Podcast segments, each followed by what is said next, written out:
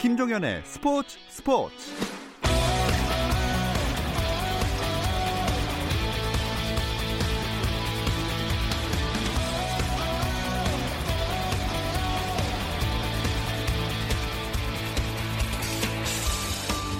스포츠가 있는 저녁 어떠신가요? 아나운서 김종현입니다. 오늘 하루 스포츠계를 돌아보는 스포츠 타임라인으로 김종현의 스포츠 스포츠 출발합니다.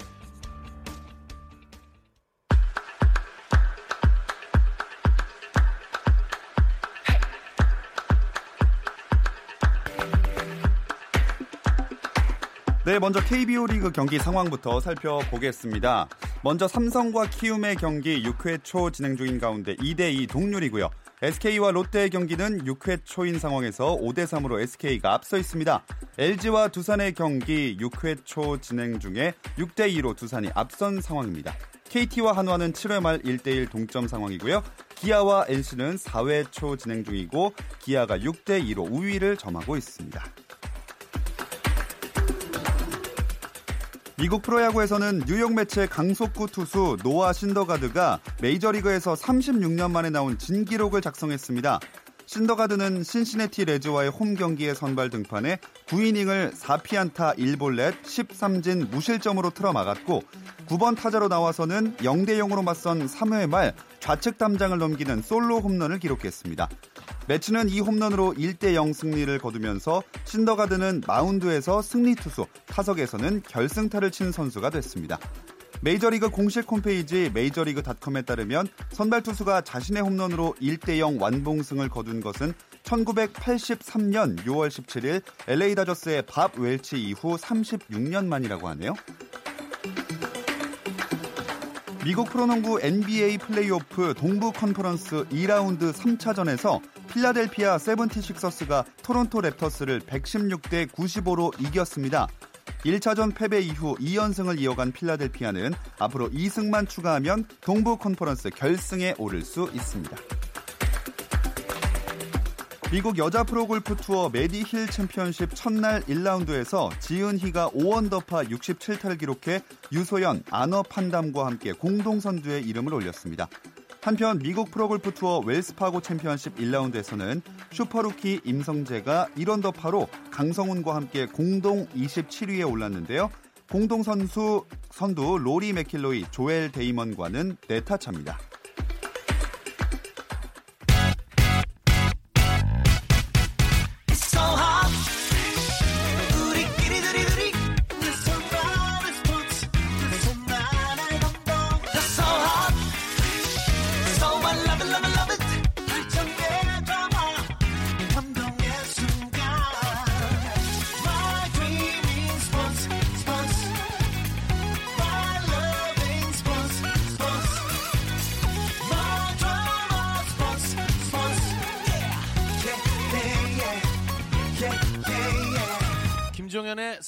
스포츠 스포츠.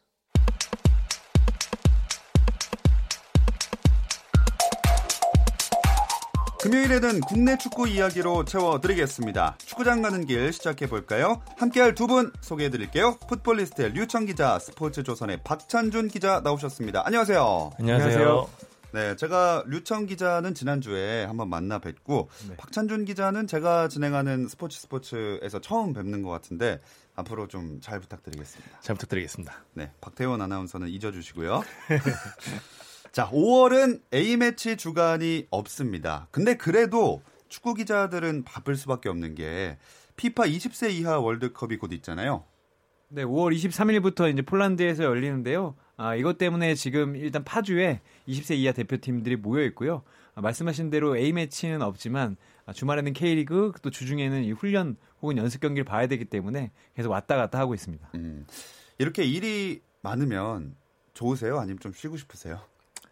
일이 많아서 좋을 때도 있기는 해요. 저희는 이제 기사 쓰는 게 그때 때 뭐가 쓰느냐가 되게 중요하거든요. 음. 그러니까 몰릴 때는 좋긴 한데 또 없을 때는 또 찾아다녀야 되니까 이렇게 아. 있을 때는 또 좋을 때도 있죠. 어. 안 그래도 그 우리나라 20세 이하 이제 명단 최종 엔트리가 확정이 됐잖아요. 네, 5월 2일에 21명 엔트리를 발표했어요. 이제 당초에 25명 정도 모아가지고 아, 훈련을 했었는데 아, 정정용 감독이 고심 끝에 수비수 4명을 제외하면서 어. 21명의 엔트리를 발표를 했는데 일단 아직 소집하지 않은 해외파 3명 정도도 소집을 해가지고 아그 선발했기 때문에 네네. 지금 현재는 18명이 모여 있습니다. 아무래도 20세 이하 선수들의 경우에는 생소할 수 있으니까 포지션별로 한번 자세하게 짚어볼게요. 먼저 골키퍼부터 살펴볼까요? 네, 골키퍼 총 3명이 선발됐는데요. 수원 삼성의 박지민 선수 그리고 강원 FC 이광현 선수, 함부르크에서 뛰는 최민수 선수 이렇게 3명이 선발됐는데요. 훈련 이 22일 소집 당시에도 이제 3명 선발했기 때문에 이센 선수가 자연스럽게 최종 엔트리까지 갈 거라고 했는데 그대로 네. 선발이 됐습니다. 그리고 또 박찬준 기자가 아까 방송 전에 최민수를 봤더니 너무 잘생겼더라. 원픽, 외모 원탑으로 꼽아주셨는데 아, 생각보다 반발들이 좀 있으시더라고요. 근데 저는 실제로 봤던 운동선수 중에 거의 최고로 잘생겼던 선수. 어, 네. 그러면 어, 다시 태어나면 최민수 외모 좋습니까? 어, 예, 당연하죠. 오, 네. 와 정말 최민수 선수가 잘생기긴 했더라고요 사진 보니까. 근데 또 실력으로 판단해야 되는 문제니까 주전 골키퍼는 셋 중에 누가 될까요? 아, 사실 이게 좀 의견이 분분한데 정종윤 감독이 계속해서 골키퍼인데 이제 발을 잘 써야 된다. 음. 빌드업을 하고 내가 이제 수비 축구를 일종의 해야 되는데 그때 이제 빨리 공을 배달할 수 있고 어, 적재적소에 공을 배달할 수 있는 발기술이 좋은 골키퍼를 뽑겠다라고 얘기를 했고요. 네. 아, 최민수 선수와 이광현 선수가 이제 경쟁 중으로 보이는데 아, 일단 FC 서울 2군과의 연습 경기에서 최민수 선수와 이 이광현 선수가 반반씩 뛰었거든요. 네. 근데 이제 최민수 선수가 그때 PK 선방을 했어요. 어. 네, 다만 경기 운영 면에서는 이광현 선수가 좀 낫다는 말도 있어서 아, 마지막까지 좀 가봐야 될 것 같습니다. 네, 일단 대회가 시작할 때까지 지켜봐야겠네요. 근데 골키퍼로 우리나라 선수가 유럽에 진출한 적은 없는데 최민수 선수가 소속이 함부르크네요. 네, 함부르크 소속이고요. 없는 건 아니에요. 예전에 권정혁 선수가 핀란드에 진출한 적이 있으니까 유럽 네. 진출한 적이 있는데 빅리그는 처음이죠. 음. 일단 뭐 최민 선수는 이 독일인 아버지와 이 한국인 어머니를 둔 혼혈 선수고요. 슈투트가르트 유스에서 뛰다가 이제 2년 전에 함부르크로 이적했습니다. 함부르크에서도 좀 애정을 갖고 키우는 골키퍼고요. 아무래도 골- 독일이 골키퍼 좋은 선수들이 많잖아요. 그렇죠. 거기서 이제 지켜보고 키우는 선수기 때문에 실력적으로는 어느 정도 검증이 좀 돼 있는 상태고요. 2년 전에 이 한국에서 열렸던 U20 월드컵 대회 때도 선발이 됐었었는데 그때 아쉽게 본선 에는 못 갔거든요. 이번에 그 2년 전에 한을 풀고 이번에 본선에 가게 됐습니다. 근데 한국말이 약간 서툴다고 알고 있는데 선수들이나 감독하고 소통이 잘 될지 걱정이 좀 되거든요. 일단 뭐 필드 위에서는 문제가 없다고 합니다. 이 최민수 선수가 인터뷰를 영어로 했었는데 네. 독일어가 아니라 아, 인터뷰하다 갑자기 한국말로 올려 내려. 아, 나 이 정도는 할 수 있다. 아, 선수들과의 소통은 문제 없다라고 얘기를 했고요. 그리고 한국말을 계속 배우고 있고 최근에는 선수들이 소위 이제 인터넷 용어 네. 어, 이런 것도 좀 가르쳐 주면서 선수들과 이제 소통을 계속 하고 있는 것으로 알고 있습니다. 원래 잘 모르는 언어는 역시 은어나 비속어부터 배우기 마련이니까요. 또 금방 적응하겠죠? 박지민 선수는 지금 한 방을 쓰고 있다고 하는데요. 예, 말씀하신 대로 그것부터 가르쳤다고 하는데 잘 배우고 있대요. 예. 알겠습니다. 자, 그럼 수비수로 넘어가 보겠습니다. 수비수도 소개해 주실까요? 네, 일단 FC 서울의 김주성 선수가 있고요. 아, 이번 소집에 오지 않았지만 유럽에서 뛰고 있는 디나모 자그레브의 김현우 선수, 그리고 부산 아이파크 이상준 선수, 강원에서 뛰는 이재익 선수, 대전에서 뛰는 이지솔 선수, 연세대생 최준 선수가 있고요. 그리고 마지막으로 안산 그리너스에 뛰는 황태현 선수가 있습니다. 어, 사실 골키퍼도 그렇겠지만 수비수도 그 대회 중에 조합이 잘 안 바뀌거든요. 주전의 윤곽이 드러나 있는 상태인가요? 지금 일단은 변수가 어떤 포메이션을 들고 나올지가 가장 변수일 것 같아요. 포백을 쓸지 쓰리백을 쓸지에 따라 좀 다르긴 한데 일단은 센터백을 볼 수 있는 자원들을 많이 뽑았거든요. 김주성 선수도 원래 뭐 수비형 미드필더긴 한데 센터백으로 분류를 했고요. 네. 센터백과 수비형 미드필더를 겸할 수 있는 선수를 여러 명 뽑았기 때문에 아무래도 좀 쓰리백 쪽으로 좀 무게 중심이 쏠리는 것 같은데 수비진의 변수는 김주성 선수입니다. 사실 어. 이 선수가 유, 이, 그러니까 아시아에서 열렸던 19세 이하 챔피언십에도 선발이 안 됐었고요. 예. 최근까지 계속 선발이 안 됐다가 최근에 전격적으로 선발이 됐는데 그 동계훈련 때 FC 서울 소속인데 동계훈련 때 최용수 감독이 굉장히 칭찬을 많이 했었어요. 음. 잘할 수 있는 재능을 갖고 있다고 했는데 이번에 선발돼서 실제로 연습 경기에서 골도 넣었었고요. 정정용 감독의 눈길을 완전히 사로잡았다고 해요. 이 선수가 좀 쓰리백에 중추를 가지 않을까 그래서 이재익 선수, 김현우 선수와 함께 쓰리백을 이을 가능성이 좀 높아 보입니다. 자, 그리고 이제 미드필더인데 역시 미드필더에는 가장 화제가 되고 있는 이강인 선수가 속해 있죠? 네, 이강인 선수가 일단 선발이 됐고요. 그리고 또 아, 최근에 두 경기 연속골을 넣었던 FC 리퍼링에서 뛰는 김정민 선수도 있고 아, 대전의 김세윤, 아, 대구의 고재현, 성남에서 뛰는 박태준 그리고 고려대생 정호진 선수까지 꼽혔습니다.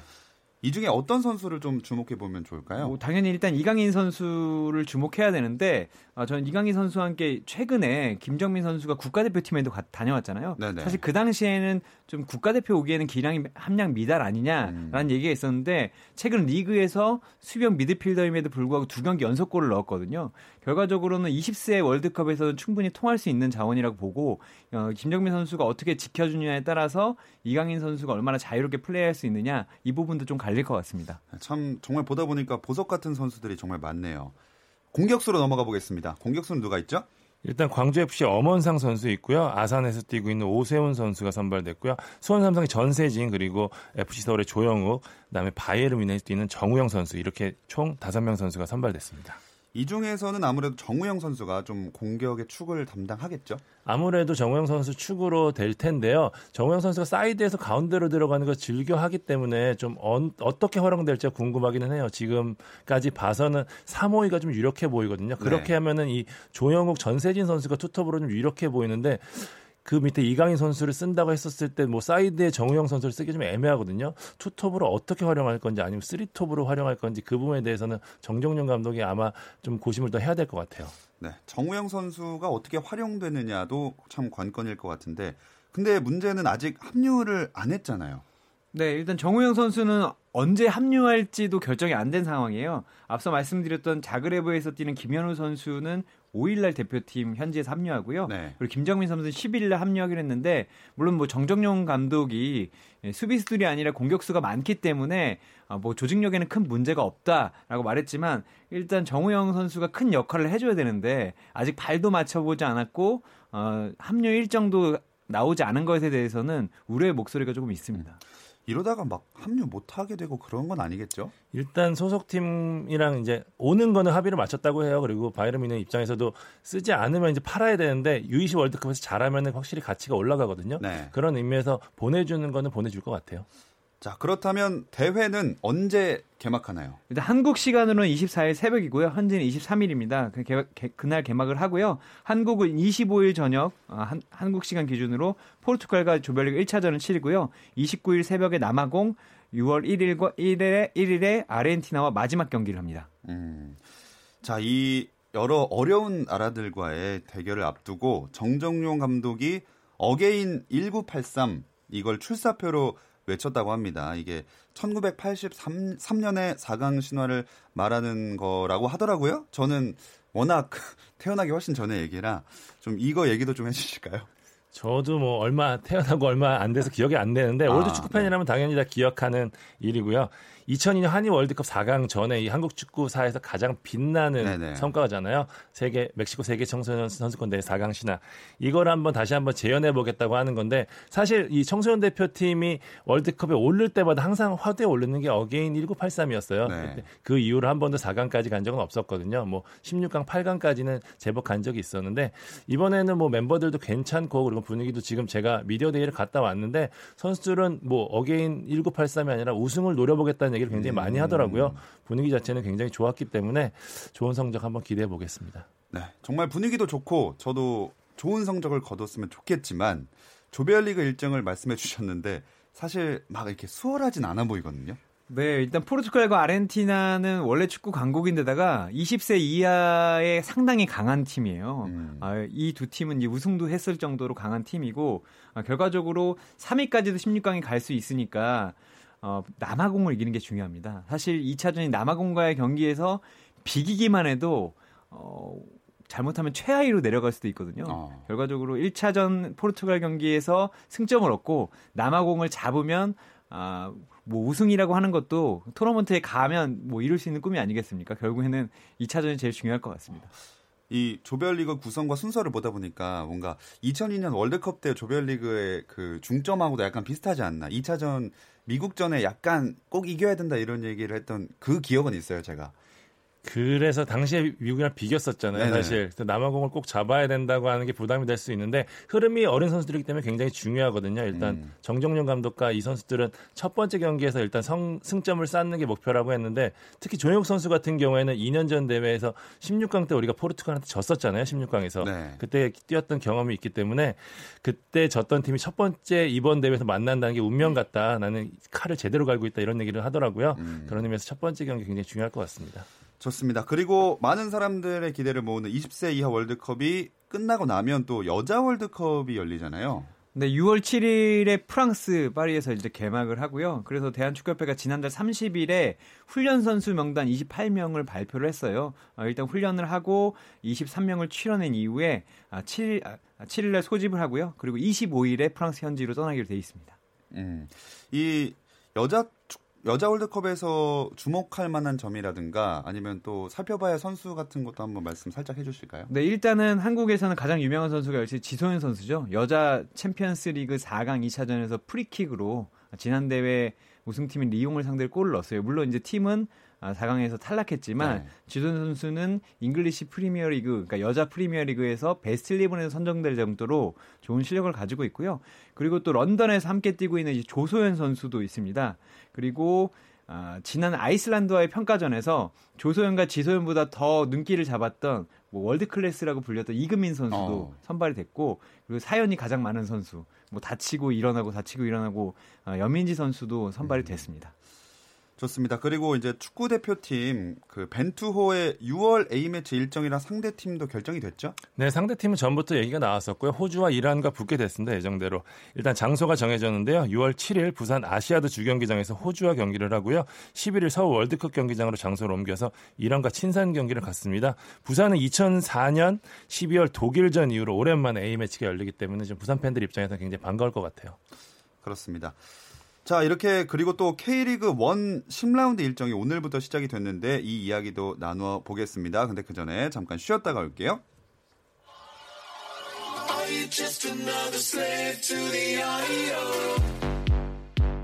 국내 유일 스포츠 매거진 라디오 김종현의 스포츠 스포츠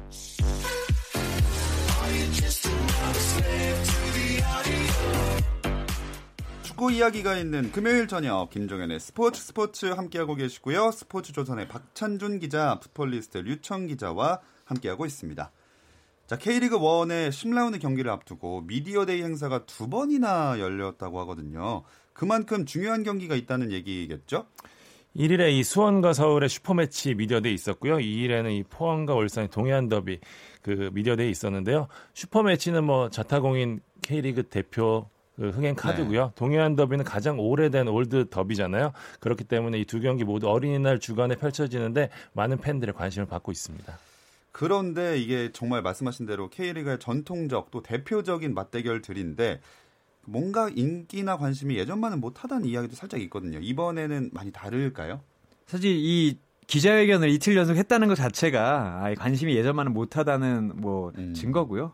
아, 다만 이제 슈퍼매치가 수원에서 열리는데 네. 지정석이 2천석인데 그건 거의 매진이 됐다고 어. 해요. 그리고 사실 수원이 2층에 관중이 많이 들지 않아서 통천을 동측과 북측 스탠드에 설치해놨는데 이번에는 관중이 많이 올 걸로 예상하고 동측 스탠드에 있는 통천은 걷어냈다고 합니다. 뭐 그런 부분도 있고요. 그 동해안 더비도 어 포항에서 하는 만큼 포항이 작잖아요. 네. 그리고 김기동 감독, 포항의 레전드라고 할 수 있는 김기동 감독이 지휘하는 첫 번째 동해안 매치이기 때문에 아무래도 관심은 저번보다 올라갈 것 같습니다.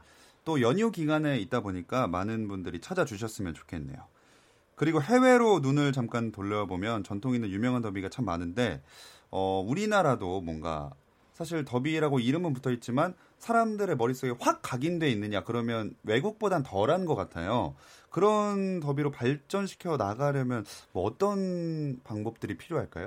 일단 저는 이 소문난 잔치에 먹을 거 없다고 하는데 우리나라 더비들이 대체로 그래요. 왜 그러냐면은 안 지려고 하거든요. 근데 외국 음. 같은 경우에는 어떻게든 이기기 위해서 그리고 팬들을 열광시킬 만한 경기를 항상 만들어내거든요. 그런 의미에서 이 더비가 조금 더 움츠러들지 말고 서로 맞받아치는 그런 분위기가 됐으면 좋겠는데 다행히 이번 media day media day는 굉장히 분위기가 좋았어요. 아. 최용수 감독이 돌아오면서 확실히 말빨도 예전보다 세졌고 네. 그다음에 이 김기동 감독, 김도훈 감독 그리고 신진호 선수가 굉장히 재밌는 얘기도 많이 했었으면서 media day 때는 서로 충돌하겠다, 공격 축구하겠다는 약속했는데 저는 그게 꼭 지켜졌으면 좋겠어요. 음. 예. 그럼 두 분은 그 해외 더비 중에 어떤 더비를 약간 롤 모델 이상향으로 삼아야 될까 이런 거 생각하시는 거 있으세요? 제가 축구 본 뒤 부터는 뭐 밀라노 더비도 있고 뭐 다른 더비도 많았지만 엘 클라시코가 가장 생명력이 아. 긴것 같아요. 사실 이 두 팀은 어, 워낙 잘하는 팀이고 경기력이 수그러들지 않고 말, 박찬준 기자 얘기한 것처럼 그렇게 잘하는 선수들이 모여서도 엄청나게 열띤 경기를 펼치기 때문에 네. 관중들도 즐거워하고 TV로 정말 멀리 떨어져 보는 우리도 좀- 좀 즐겁게 되거든요. 결국에는 경기를 잘하고 어, 미디어에서만 치고받는 게 아니라 신진호 선수가 그런 얘기를 하더라고요. 안에서 싸워야 된다. 선수들이 열띠게 싸우면 관중들이 즐거워하지 않겠느냐. 이런 경기를 하면 그래도 팬들을 좀 더 모을 수 있을 것 같습니다. 역시 제일 중요한 게 또 경기력이니까요. 박찬준 기자도 설마 똑같이 엘 클라시코 생각하신 건 아니죠?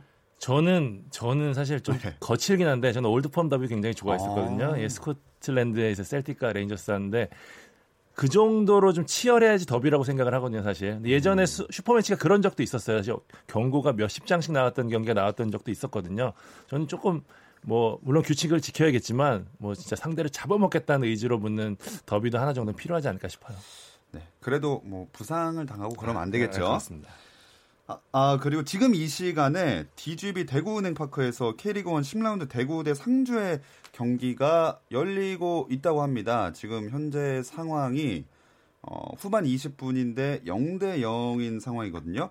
이 경기 뭐 아직 끝나진 않았지만 얼마 남진 않았지만 관전 포인트나 이런 거 좀 짚어 주실까요? 일단 슈팅 숫자를 보니까 오히려 상주가 좀 많이 가지고 있, 가고 있어요. 대구는 A, AFC 챔피언스 리그를 치러야 되고 또 앞으로 아 치러왔고 앞으로 또 치러야 되기 때문에 아 분명히 좀 체력적으로 문제가 있습니다. 게다가 주, 주전 이제 세징야 선수가 네. 부상으로 빠졌기 때문에 어, 어떻게 상주의 공세를 막으면서 어, 대구가 에드가를 이용한 실리적인 공격을 할 것이냐 이런 부분이 좀 관건일 것 같습니다. 두 분 다 저희 방송 때문에 경기를 전반에 보진 못하셨겠네요. 그렇습니다. 아, 그러면 경기 상황에 대해서 이게 시간이 당겨지니까 약간 경기를 이렇게 제대로 짚어볼 수 없다는 게 좀 아쉽네요. 프리뷰만 가능하고. 근데 오늘 경기에서 대세존이 운영됐다고 하던데요? 이 대구 FC가 이 홈구장이죠. DGB 대구은행 파크 N석을 각종 이벤트로 가득한 이 대세존으로 운영한다고 밝혔는데요. 오늘은 이 말씀하신 대로 이 부상으로 빠졌던 그 간판 선수죠. 세징야 선수 그리고 수비 쪽에 김우석 선수가 이 주인공으로 결정이 돼서 photo time으로 팬 사인회 등을 통해서 팬들과 만나 만났다고 합니다. 음, 전 또 대세존이라고 해서 갑자기 어, 정대세 선수와 뭔가 연관이 있나 이런 생각을 했는데 전혀 관련이 없군요. 네. 알겠습니다. 또 내일 토요일, 토요일에는 앞서 전해드린 대로 포항과 울산의 동해안 더비가 열리고요. 다른 경기들은 어떤 게 있죠? 네, 일단 제주와 경남이 붙는데요. 아, 제주가 이제 한 경기도 이기지 못하고 결국 조성환 감독이 아, 이틀 전에 아, 자진 사임을 했습니다. 그리고 최은경 감독이 잡는 첫 경기고요. 어, 경남도 분위기가 썩 좋지 않습니다. 9위로 떨어져 있기 때문에 두 팀 모두 어, 서로를 좀 넘어야 하는 경기고요. 그리고 성남에서는 성남과 전북이 붙는데 아, 두팀좀 재밌는 게 성남은 어느새 6위로 올라섰고요. 전북도 아, 올해는 안 되는 게 아닌가라고 했는데 어느새 또 1위로 올라섰습니다. 음. 이두 팀 간의 이 승점 쟁탈전도 어, 볼만할 것 같습니다. 네, 저희가 아무래도 시간 여유가 좀 있고 해서 한번 갑자기 궁금하거든요. 제가 어제도 많이 여쭤봤는데, 어, 이번 K리그1 10라운드에 펼쳐지는 경기 중에, 음, 여러 경기가 있지만, 어떤 팀들이 승리할 것 같은지, 약간 개인적 선호도, 이런 걸 들어보고 싶습니다.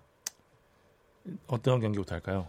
편하신 대로 말씀하시면 됩니다. 제주 경남 경기가 사실 좀 예측이 어려울 것 같은데요. 저는 제주 쪽에 걸어보고 싶은 게 경남의 부상자가 굉장히 많습니다. 예.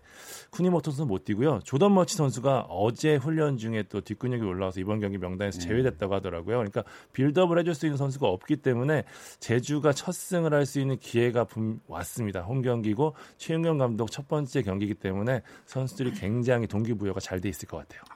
그러면 류창 기자는 어떻게 생각하세요?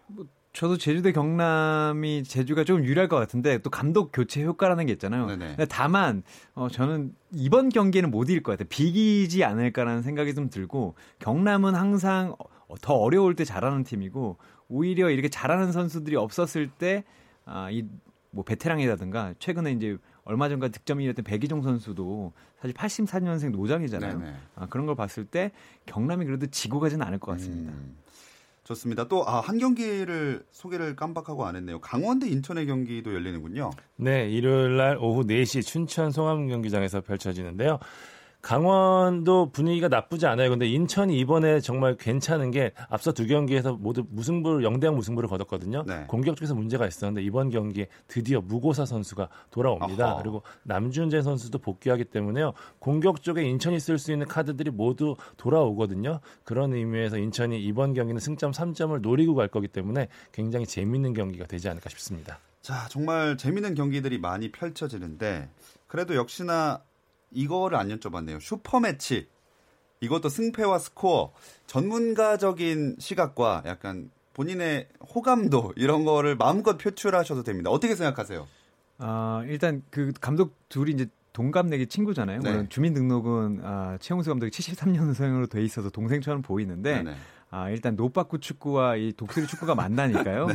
2대2 무승부가 좀 나올 것 같습니다. 어. 그리고 제가 보기에는 마지막에 대안이 아, 1대2로 뒤지고 있는 팀에 들어와서 최용수 감독을 상대로 한번 보여줄 것 같아서 아, 저는 어. 2대2 무승부를 한번 예측해 보고 싶습니다. 재밌겠네요. 박찬준 기자는요?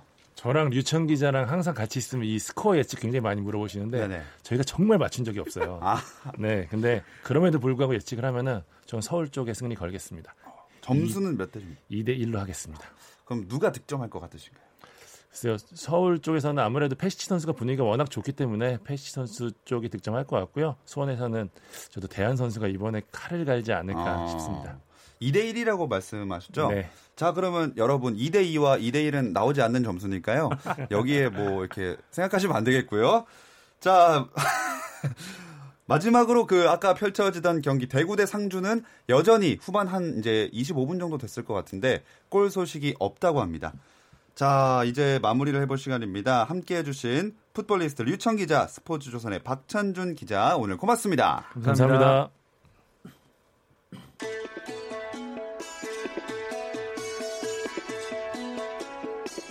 현재 프로야구 경기 삼성과 키움 7회 초 진행되고 있고요. 2대2 동점입니다. SK와 롯데는 7회 초 5대3으로 SK가 앞서고 있습니다. 또 LG와 두산 7회 초 진행 중인 상황에서 6대 2로 두산이 우위를 점하고 있는 상황입니다. KT 한화 8회 초 4대 2로 KT가 앞서고 있고요. 기아와 NC는 5회 말 7대 2로 기아가 우위에 있습니다. 네, 오늘 저희가 준비한 소식은 여기까지입니다. 주말에는 9시 20분부터 함께 하실 수 있고요. 저는 월요일 8시 30분에 다시 찾아올게요. 함께 해주세요. 김종현의 스포츠 스포츠.